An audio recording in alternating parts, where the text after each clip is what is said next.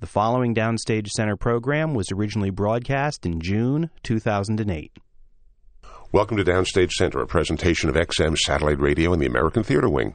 I'm John Von Soosten, Program Director of XM 28 on Broadway. And I'm Howard Sherman, Executive Director of the American Theater Wing. Today we are joined by Barbara Gaines, who is the founder and the Artistic Director for the past 22 years of Chicago Shakespeare Theater, where this coming week you can see Shakespeare's The Comedy of Errors and a show called Funk It Up About Nothing, which is a rap version of Shakespeare's Much Ado About Nothing. In early July, you'll be able to see Willy Wonka. Over this past season, Cymbeline, Passion, Othello, and an upcoming season which includes Amadeus, A Midsummer Night's Dream, Macbeth, Twelfth Night. Very diverse uh, schedule. And we're talking today with Barbara Gaines. Hi, Barbara. Welcome to Downstage Center. Hello. I'm thrilled to be here, John. Well, you've had a, a very long 22 year run since you founded Chicago Shakespeare Theater on a rooftop Right. in, in Chicago at an outdoor restaurant. And here you are in a beautiful theater on Navy Pier on the shores of, uh, of, of the lake overlooking the city of Chicago. Yeah. It's been a wonderful 22 year run so far. It's been the most surprising run because when um, when we started it, when I started it, it was just a dream to give Chicago a Shakespeare theater because very little Shakespeare was being done at that time, and I was going, "What is going on in this city?" And um, so many people, so many people, so many wonderful people that are still with us said, You're crazy. Uh, Sir Tyrone Guthrie came in the early 50s to Chicago and w- wanted to start a sh- theater, and no, he couldn't raise any money. And someone said to me on Michigan Avenue, they said, This is like 23 years ago, they said, So what makes you think you can do what Sir Tyrone couldn't? And I had no answer. And I never thought, I just. I was speechless because I had no idea. But what we did have, of course, was terrific actors. I have to ask, with John just having read off some of the current and upcoming shows, hmm. we hear Chicago Shakespeare Theater. You were just recognized at the Tony Awards for Outstanding Regional Theater. How does the Chicago Shakespeare Theater come to be doing a production that involves Willy Wonka, who, as I recall, is not a Shakespearean character? He's not, but he's a theatrical character. And the one thing about me and Chris Henderson, my executive director, who's the living genius I work with, is that we don't like rules and we don't like to be categorized. And while our soul is Shakespeare, uh, we just are looking for wonderful work for everyone, not just Shakespeare lovers. Well, let's start with the Shakespeare. When did you come to Chicago? Are, you're not a native. No, I I was brought up in Portchester, New York. Went to Portchester High School, which I loved, and I did a lot of stage work there. But really, I came to fall in love with him at Northwestern University outside of Chicago because I had the most extraordinary teacher, Dr. Wallace Bacon, who made even the messengers in Shakespeare live with blood and hunger and, and, and humanity. And, and I remember every quarter going home, my parents were in bed and I would read to them. I would ex- tell them the notes, the things I learned about Coriolanus or Titus. And really, that's where it began. And then I did a few workshops when I was an actress in New York here in the 70s. Um, nothing big, but still surrounded by people who love Shakespeare, and was very unhappy here, quite frankly, in New York, and went missed Chicago. Went back there in 1980, and luckily for me, I had to have a third knee operation because I couldn't walk for about 18 months, maybe longer than that. So, what's an actress going to do?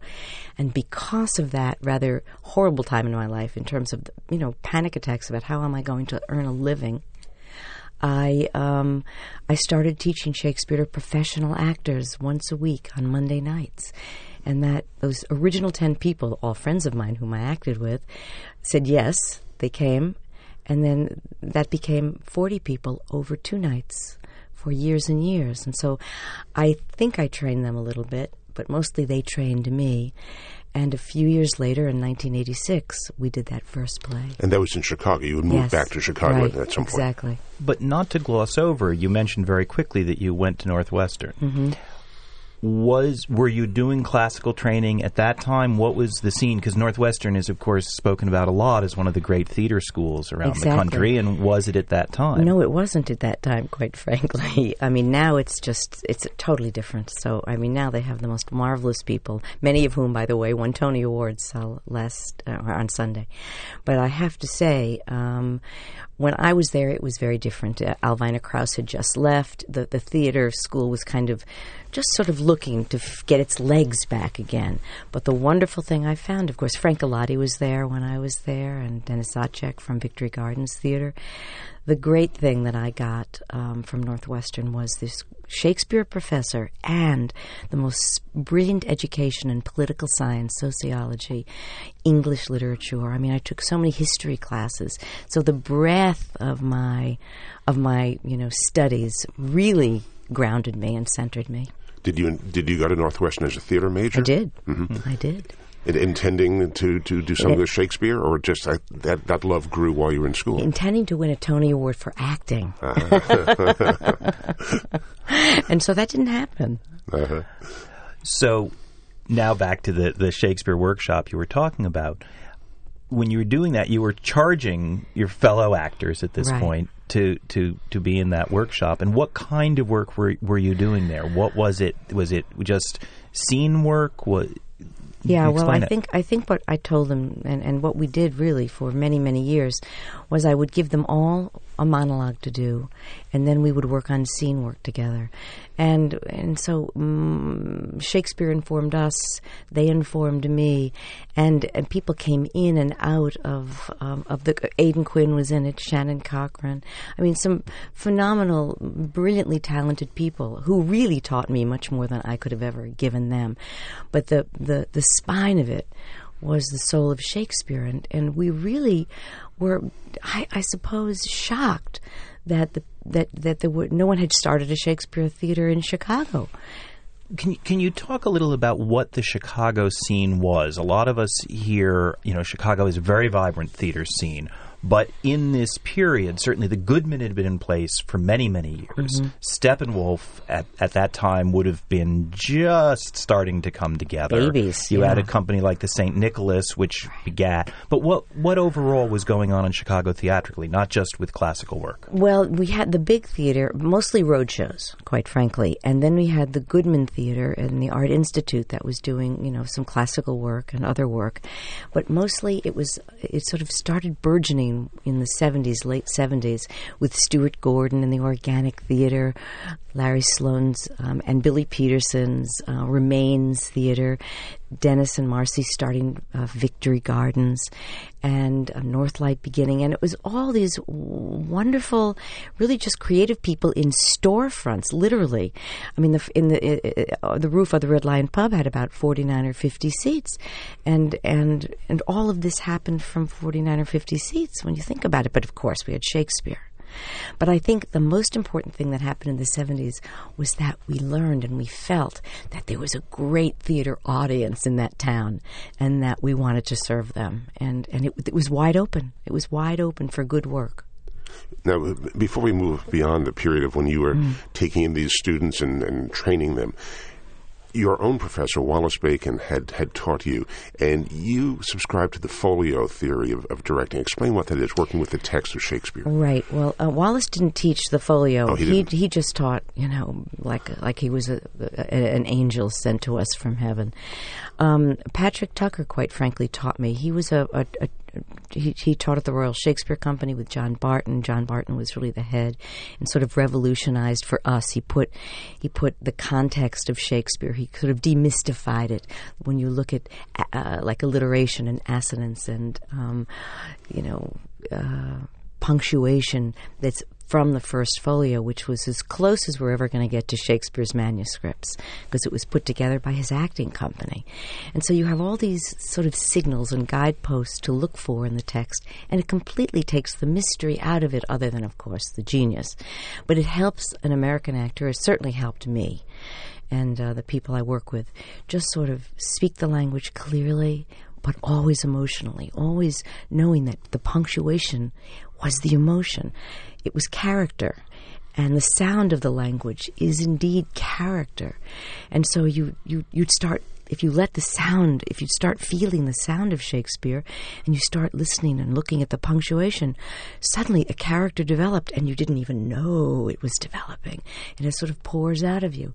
It's kind of remarkable. And, and it's, very informative.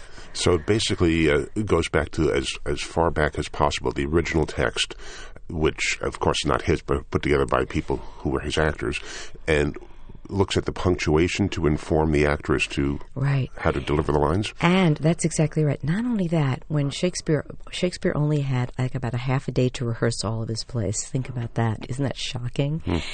But they were given roles. and they were rolled up pieces of parchment. And quite frankly, they didn't know who had the cue before. They only had the last three words of the speech before. Imagine the listening, especially like in Julius Caesar when you have like 15 people in one thing that, that talk. You are really listening to hear those last three words hmm. so you can go ahead and give your line. So, I mean, things like that you learn. And it's an oral tradition that has been passed down in England from generation to generation. Now, you don't need to know anything about the folio technique in order to do Shakespeare brilliantly because brilliant actors can just do it from you know from that genius but those of us who are not this is a very helpful way of really understanding the text in talking about what went on in Shakespeare's day, one of the things I gather we're not too clear on is whether there were really directors or if people just had a text and people were actors and they got up and did it. So, when did you decide you were a director since you said you were trained as an actor? I was. I had. I always. I asked people to become the artistic director of this theater about 22, 23 years ago. I remember asking someone who's become a very close friend now, Brian Bedford. He was in Chicago at some function, and I was there, and I said, "Look, I'm I'm trying to start a Shakespeare theater. Would you come and be an artistic director and help us?" And he said, "Yes, darling. Just raise the money, and I'll come in." and and but nobody, of course, came in. You just have to do the work yourself, don't you? I had no idea I could direct, and I still don't actually have an idea about that. But but you just did it because there was nobody else there to do it. And so I did this thing on the roof, and it was people said they loved it. And then, of course, oh, you'll love this story, and this is true. My mom and dad are in the front seat of the car. I, being the child, are in the back seat of the car. I'm visiting them. I said, Mom, because of the the thing Henry V on the roof, I I've just raised almost a hundred thousand dollars, and um, we want to do a play at a real theater in September, October of next year. And both almost in unison said, For God's sakes, Barbara, pick a play somebody's heard of.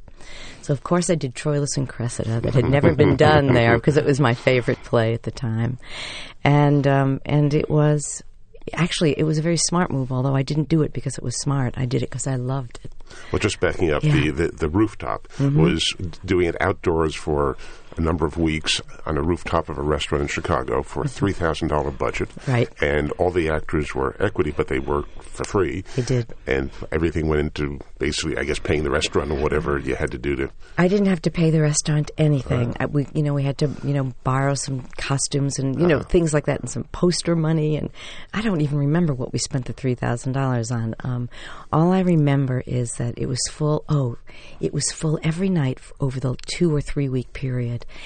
And here's the thing.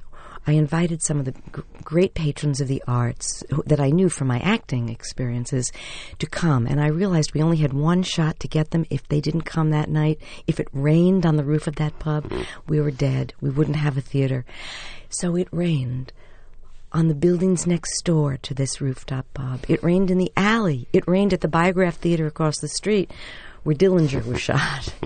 And it never rained. It was like Shakespeare was holding a 40 by 60 foot umbrella over us. It was rather am- amazing. And we then established a board of directors and they helped raise that money. Hmm. Well, that was the summer of 1986. So how did you raise the the, the hundred thousand? That was Well, I'll tell you the first gift. This is this is a very beautiful story. Someone from Chase Manhattan Bank, New York, was happened to be in the audience, and he called me, and he was the husband of, uh, was going to be the husband of one of my best friends, but I had I didn't know him that well at that point, and I get a call uh, in my apartment, which was the office, from uh, someone at Chase Manhattan Bank, New York, saying they've heard all about us, they believe in the idea, and they were sending us ten thousand dollars, and that ten thousand dollars went right into the bank. and it hired our first managing director. So we could grow in a business way because I certainly know my limitations, and that would be one of them. And how fast did the press begin to pay attention to you? Because that's always the you know finding the money to do it is one Right. challenge. The other thing is is drawing audiences and getting attention. Oh, that's for sure. Well, we had some bit of good luck. I mean, for the rooftop pub, one of the Crain's Chicago business, the first review we ever received was this line. It said, "William Shakespeare would have loved this," and that was that was that helped a lot. That goes And- right on the first brochure. Yeah, it, of course. we didn't have money for a brochure, but certainly on something that was Xeroxed. But but the next one, um, the Chicago Tribune, their first line was uh, "Something of a miracle happened at the Ruth Page Theater last night." The problem, the, and we got brilliant reviews. But three or four days later, the stock market crashed in '87, mm-hmm. and so from full houses we went to, you know, it was it was shaky. It was very shaky. Hmm. And how did you did you sustain? You moved. You didn't stay on the rooftop. Obviously, you did. You did Right. find yourself a real theater right the for, next. for that Troilus and Cressida we found the Ruth Page Theater which used to be a a, a kind of a, I think a Mason's place or is now a dance studio called the Ruth Page Dance Studio on Dearborn between Ma- Maple and Oak, and so there were lots of um, you know dancers, little kids and adults, and some wonderful wonderful people, and we were there for eleven years in in a very big room with a very high ceiling, so lights looked really good there. And we made it. Michael Merritt, who um, was a wonderful uh, uh, set designer, we designed our first very serious thrust. And the thrust is a terrific thing for Shakespeare because the audience circles the theater, and, and it's hard to fall asleep when you're surrounded by you know swords and actors and Well, you just used a very important word in the growth of your theater company, the word ceiling. Because it had a ceiling. It was in a building, which meant you could do more than a couple of weeks in the summer. You could do actually year round if you wanted to. That's So, did you then expand in 87 and onward, expand the schedule, the number of productions you did? Well, we couldn't because, you know, one of the things that I was determined is to have um, Actors Equity Association actors because they have the craft and the experience to do Shakespeare, and you really you you need that, I think. And so we had a tremendously so I had to pay them. I wanted to pay them. I insisted on paying them, or I wouldn't do it. And so for that, with that hundred thousand dollars, we we hired maybe there were I'm not sure if there were ten or twelve equity actors in Troilus and Cressida, playing the part of Achilles, Ulysses, Pandarus, and all of that. And one of the actors, he was offered a movie on TV. He could have made fifteen thousand dollars on that movie, and he turned it down in order to be in the first show, making one hundred and twenty nine dollars a week. Hmm. That's that's really dedication. And despite the advice of your parents, it seems in those early years you weren't just picking Shakespeare's greatest hits. Because No. looking at this, you you started with Troilus, Antony and Cleopatra, Cymbeline, King John. I mean, you you weren't just doing the comedies. No, well, I, I kind of, I, I, I, what I did, I did for love. I, I love Cymbeline. It was always a great. I've done it three times now. Um, I've done Troilus three times. King John really speaks to me now. Uh, you'll love this line. When I was, I was invited to Czechoslovakia. This is sort of jumping ahead till 1989, but um, the communists were still in power. The wall had not come down. It was May of '89, and I was invited to go see theaters all across Czechoslovakia, and I saw no happy eyes. People were so depressed. I mean, Russian tanks were all over the place. It, it was a terribly painful political situation and family situation and and I the lines from King John kept running through my mind, and I'm going to paraphrase it now. When laws can do no right, let it be lawful that law itself is perfect wrong. Now we could use those, those lines today, and it would fit many laws that have been passed of recent times. You see what I'm saying? Hmm. And so I felt it was a very, very contemporary, important play to do. Did you look at your productions as being political in those days, or now, for that matter? You know, um, it's interesting. Roman Polak, who was a director from Czechoslovakia, who, who in, because of him, I went there. He came and saw the 1988 production of Antony and Cleopatra. And um, I had an African American, uh, Bruce A. Young, Antony, and a brilliant um, Caucasian actress, Barbara Robertson. And they were the Antony and the Cleopatra just because they were absolutely perfect for the roles. And, and, and Roman Polak from Czechoslovakia in broken English said, what, what statement politically are you making? This is before the show. And I said, um, nothing. I don't know. I couldn't answer the question. And so after the show, he comes to me and he says, What you talk about? Everything political you do in this show. And I said, Yeah, but they're not my politics so much as I just tried to bring out everybody else's, you know, it's Shakespeare. And for every character in every play, everyone has a different political perspective, every character, because you never know really what Shakespeare was feeling. And so, you know, um, he said, um, I'll never forget white hand on black thigh. You know, I mean, it, it was, but it wasn't, it, it, I suppose that's how I deal with it. I deal with, I look. I'm very political. I'm I'm very. I, uh, politics is very important. Are very important to me, but you try and in, uncover the onion. You know, peel away the layers. I do know, having directed Troilus and King John so many times, that I will never get to the core of what Shakespeare was talking about. I totally get that. But I also know that if I live another 20 years and I'm doing my sixth production, they'll be totally different because as the world changes, he changes and I change. And the audience is changing. And then again, some things never change. Well, on, on your, your theater's website, mm-hmm. it uses the phrase, our uniquely American brand of Shakespeare. Others have described it as Shakespeare Chicago style. What, what is your uniquely American brand of Shakespeare? well, um, I, am not sure. I think, boy, John, th- that's for somebody else to answer because somebody else wrote that. yeah, you know what? It's we're very. Pa- we need to call the marketing department Chicago Shakespeare and see what they mean. It's very passionate. Uh-huh. I feel that it's very grounded in in the grit of all of our lives are messy. You know what I mean? And we don't try and make anything pretty. We just try and do what we feel. Well, there always used to be talk of a Chicago style of acting, not specifically yeah. classical. So, do you think that might play into it, or do you think in seeing work elsewhere that there is, in fact, a different style to Chicago acting than there is elsewhere? I don't know. Look, I think great acting is great acting. I've seen great acting in London, in Paris, in Milan, in New York. I've seen great acting in sub- suburbs. So uh, the, the bottom line is truth and and and kind of a, a, an ability to connect with another soul, and that happens all over the world.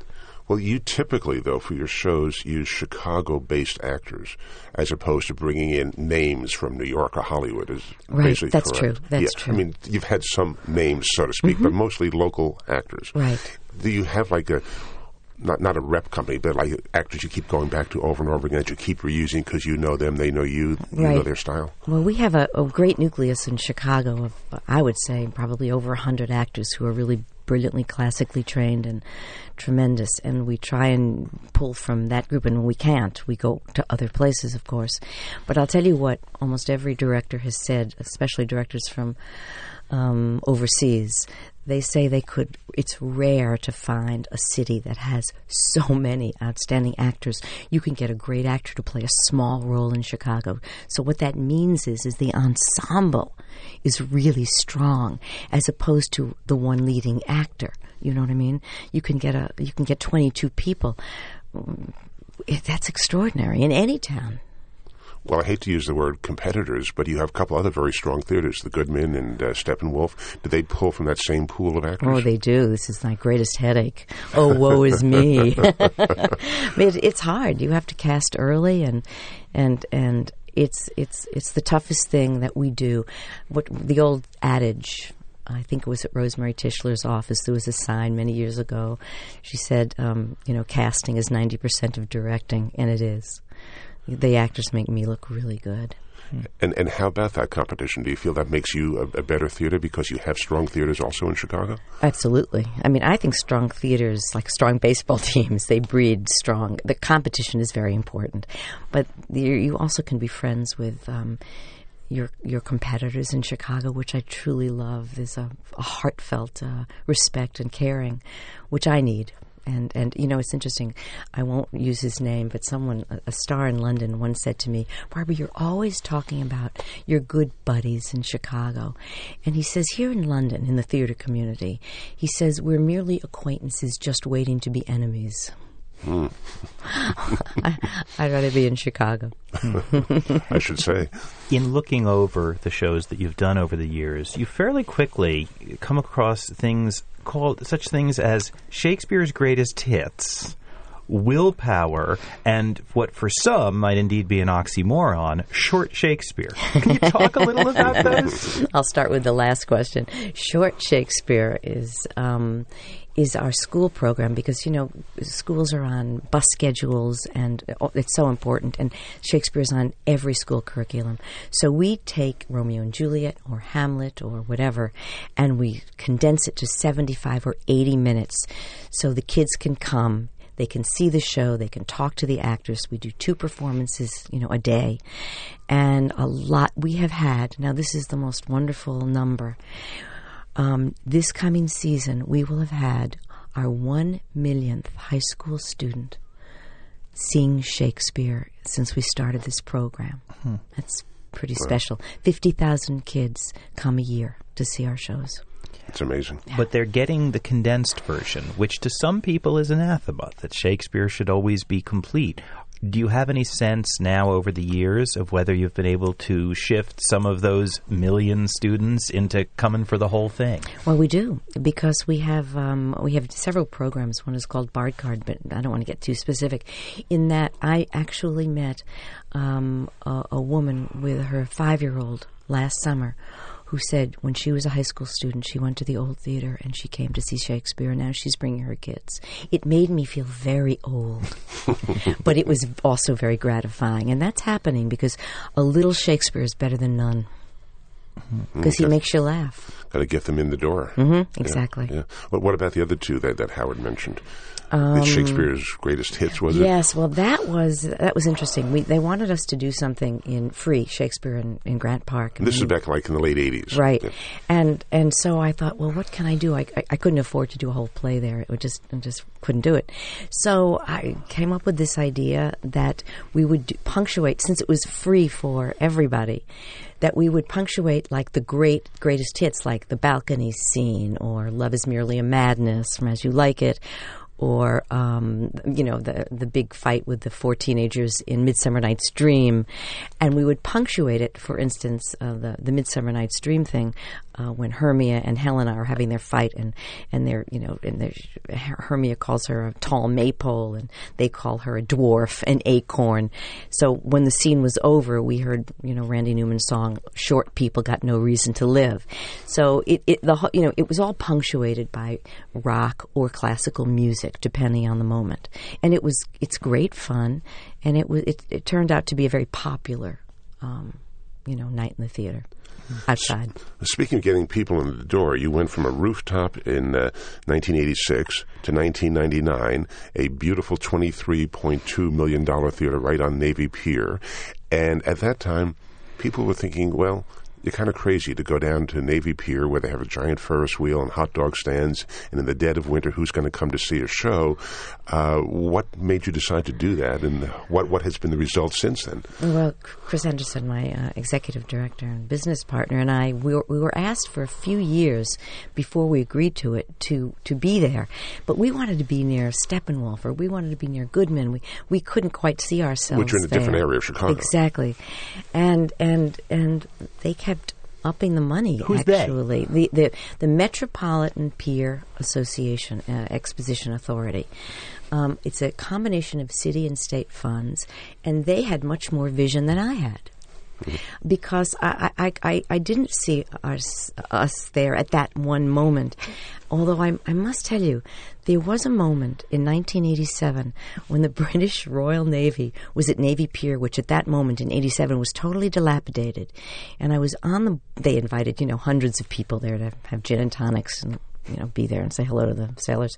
And so we, we were there, and the pier was in rack and ruin. It was before they had re- re- redid it, and but the view of Chicago from the pier was so beautiful that I said to them, this is before I had directed that original Troilus and Cressida, I said to my friends, this is going to become the home of Chicago Shakespeare Theater. And they did spit takes into their gin and tonics because it was ridiculous thought. And meanwhile, fast forwarding to 1997 um, when we signed a lease, we had no idea it was going to be successful. We really we realized that no one else was going to offer us all that money, um, and we were again we couldn't have imagined it. Now I can't imagine not being there. It's the most beautiful place in the city. And when all of our visitors come in from other places in the country and from Europe and all around the world, they look at it. Peter Brook, when when he saw it, I mean, it's breathtaking. You just look at it and go, I can't believe it. A city, a state built a Shakespeare theater, a classical theater for its citizens. Now that's enlightenment. You actually have two theaters in the same building the 500 seat big theater with a thrust stage and then a 200 seat black box. That's right. It seems, if I'm following the chronology correctly, that it was about the time you moved there that you began to expand beyond just Shakespearean works. Is that true? Exactly. It's it's true, and, and inf- deeply influenced by Chris. We realized that being on Navy Pier, we couldn't be just a Shakespeare company because, let's face it, there are almost nine million people a year that visit Navy Pier, and five five million of them come in the summer. So we knew we had to expand the programming. We wanted to try and get some of those people in. So many families come there. We thought, well, I think the first year, I'm trying to remember now, it's all pancaked together. I think we brought in um, a co production with, uh, with another theater in Chicago, um, Marriott Lincolnshire, uh, Joseph and the Amazing Technicolor Dreamcoat, and doing that and seeing families come in and everybody having so much fun in the summer wearing their shorts, it just opened up a whole new programming, you know, section for us, and we've certainly continued that. Which is why I would assume the next week you're doing Funk It Up About Nothing, and then in July, Willy Wonka. That's exactly right. For families, for people who want to have fun in the summertime. It's you know our our uh, regular theater goers you know are, are away or not not interested in coming to such a busy place in the summertime, but it's a fabulous, fun place, and they do fireworks every Wednesday and Saturday night. The city does fireworks right outside of our glass, lo- you know, windowed lobby, and so it's, it's spectacular, really, you know, and um, it's such a fun. And you know, I think Shakespeare would have loved it because, after all, he was surrounded by bear baiting and houses of ill repute and God knows what else. But there's so much life on Navy Pier. It's always busy. And I love that. I love the activity. And, and Willy Wonka will be the musical with Candyman and all the other songs. Is that Exactly right? right. We're very excited. Joe Leonardo is directing, and we have a just a tremendous cast. And um, so we, I think we're starting rehearsal quite soon, as a matter of fact, on Friday. And do you think Shakespeare would like having a musical in the theater with his name on it? I think he'd be thrilled. You know what? Shakespeare, above all, besides being a great writer and probably a good actor, although I don't think he was a great actor from what he said about himself, you know, Sweet William, is that um, what he, I think what he really loved was bringing people and filling the seats up. Because he was, remember, a producer of his own theater. And he counted those pennies and it made him a rich man. And we're a wonderful not for profit, which of course means that we're a public trust, that we belong to the public. And so we want to get as much of a diverse audience as we can in those seats.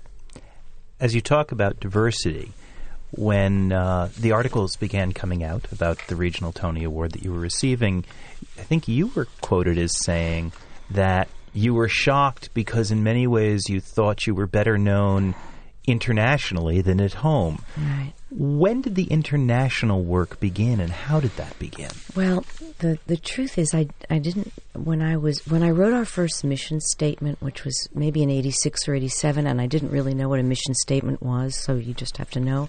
I did say it would become an international center, and it was just a prescient moment because don't because it wasn't thought about; it was written about. But but when um, when we moved to the pier, I got. I, mean, I had a very close friend who uh, died this year. His name was Michael Halifax. He was the chief administrator of the National Theatre in London and the Royal Shakespeare Theatre and and the Royal Court and and he would tell people about what was going to happen at the theater, this brilliant new Shakespeare theater, blah blah blah, was opening up, and of all phone calls I get, I get a call from from from him saying Peter Brook wants to talk to you, and I went, oh my god.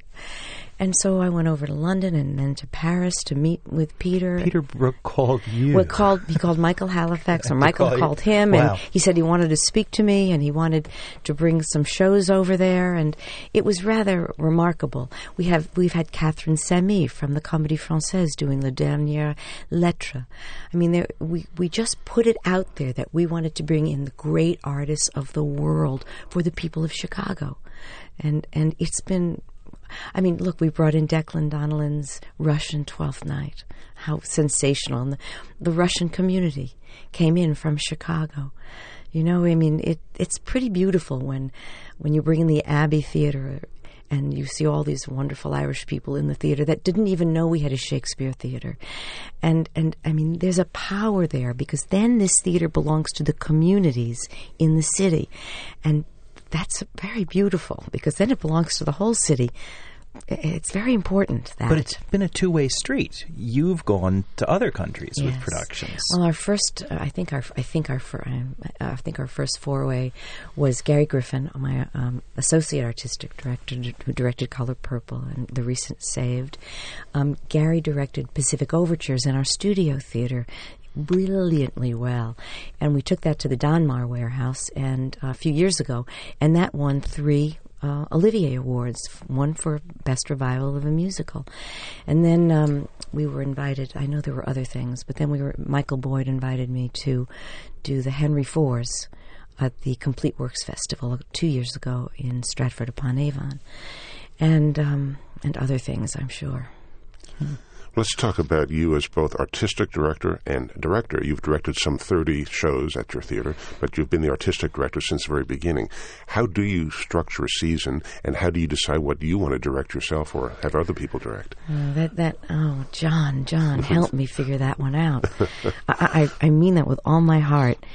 It's um, it it's it's tough because as any artistic director will tell you, and including um, a friend of mine, Richard Eyre, who was you know directed the artistic director of the National for so many years, he said that his directing suffered greatly because it's our job as artistic director to to you know attract artists and and to you know give to them and to nurture them. Um, so your work does go a little bit on the back seat because it in the back burner because it must because that's what you know. On the other hand, I love directing so much. It's what I really feel happiest doing. And so, um, but when I so I the, the truth is is I have no idea what I'm going to be doing after I direct Macbeth next season because I haven't had time to think about it. But I do know I have two fabulous directors, you know, who I'm trying to get for that season. And once I get them set, then I'll figure out my journey. Well, you've got the 2008 2009 season on paper. What about Yes. Seasons beyond that? Do you already have in mind what you're doing? Well, I haven't. seasons? I don't have in mind what I'm doing. In all honesty, No, no, because not you personally, but the theater. Yes, I ha- but I, nothing I want to talk about yet because I don't have, Mm. um, you know, I don't have them. But there are some remarkable directors out there who want to come to the theater, and and you know, I'll try and hire them. And and and again, it's not just Shakespeare, and it's not just classical work. You know, we've done world premieres. We did a wonderful musical. Oh my God, it's so adorable, called "How Can You Run with a Shell on Your Back." Great for five to you know nine year olds, and and you know that kind of you know looking for new work is very very important to us right now. Well, what about for existing work, like Shakespeare, for example? When you put together a season, do you say to yourself, so and so has directed this production elsewhere. I'd like to have him or her directed in our theater. Is that one of the ways that you look at it? Sometimes, yes. Uh, sometimes, for instance, I saw this is years ago, but when we were just moving into the building, I saw Joe Dowling's uh, Midsummer Night's Dream, which I thought was absolutely spectacular. And so when I knew we were moving into the new building, like two or three years before, when we were just signing, getting it together, I, I said, Joe, promise me in our first season you will do that show for us. And he did, and he came, and it was a huge hit. And, you know, yes, so that's one way. But then sometimes I can just find a director whose work really touches me deeply and, and just say, what do you want to direct? What's inside of you that needs to come out? Mm-hmm. And that's really important to me because that's the strongest impulse, isn't it? Needing to do something. How about actors. Do you ever craft shows around knowing who's available as actors? Oh, I certainly do. I mean, I would be foolish not to because we have such a great group. And um, yes, the answer is yes. I've been, I, as a matter of fact, I talked to two at the Tony Awards. You know, two people that, two guys. It's a that, great place to work on it your casting. really is. so hopefully, just keep your fingers crossed. Well, not not future, but past. What are some examples of shows you've created because you knew certain actors wanted to do it or they were available? Well, uh, t- to tell you the truth, one of them was very recently was the Comedy of Errors. I had um, really four people for the Antipholus twi- twi- and the Dromios, and I thought if these people are available, this show must be done because they are delicious and hilarious, and to have all four of them in the same room is an honor. Mm-hmm. And lo and behold, it, it just worked beautifully, and the show went brilliantly well. You've touched on this somewhat obliquely, but I have to ask. We started talking about your very humble beginnings for the company. Obviously, the company has grown. It's got more real estate. It's got bigger theaters to fill. Has that proven to be a challenge, or has that forced you to change what you want the company to be? It's forced. It's you know what? I I I I'm thinking of the Tonys when Daniel and Jen sang "Move On."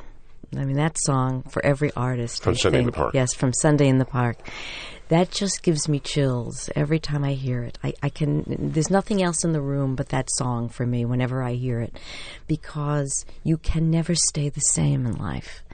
You know, you you. The, the thing about the pro- biggest problem I have with Shakespeare is he only wrote 37 or 38 plays, and and and that's outrageous because if he had written 150, it would have been better. Look how many Lope de Vega wrote. I mean, probably over 300 or something like that, and that's very frustrating because you know you have to put Shakespeare next to, by contrast, with other great playwrights, and and so the the the challenge is how do you keep your Shakespeare audiences happy?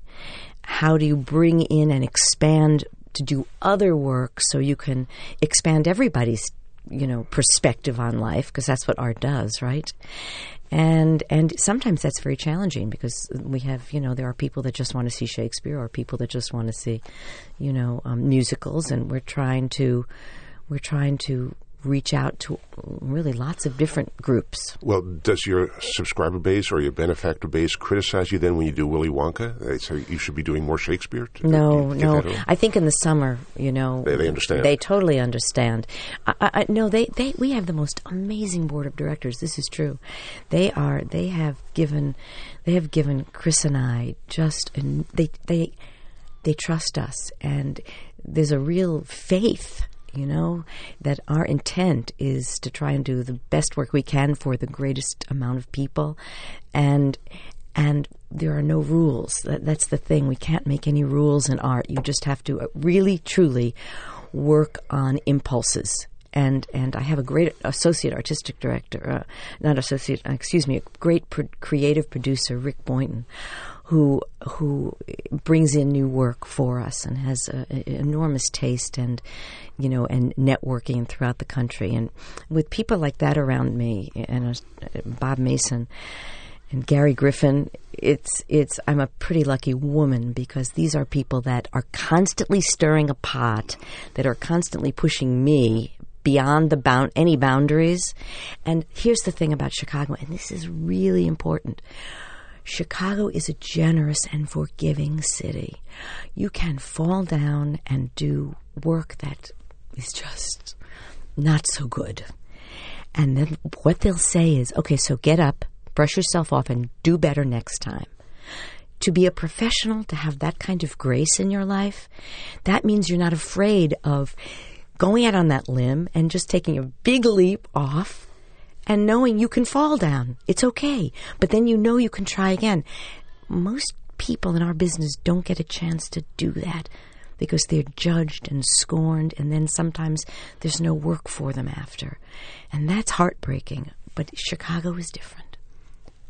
I don't want to seem self serving in asking this question, but I want to ask Do you think receiving the Regional Tony Award will have an impact on the life of your theater? Yes, I do. It's already had a, an impact. a very surprising one.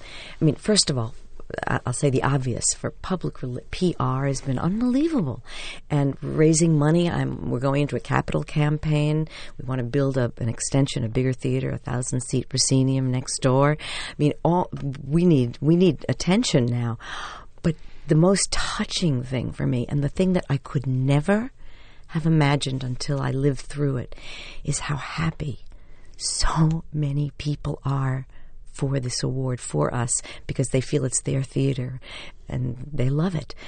And that's been the most overwhelmingly beautiful part about this. Well, you started to touch on it before we started uh, on the air. You commented that you didn't want to talk about yourself. You wanted to talk, and not even about the past. You wanted to talk about the present and the future. So you just mentioned a thousand seat theater. Mm-hmm. Tell us about that, and tell us about other plans for the company.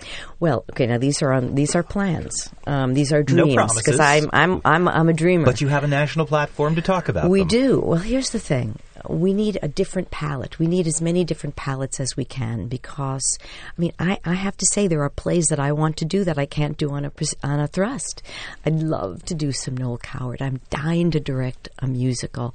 Um, I want to bring artists in that really need proscenium, a proscenium stage, which we don't have.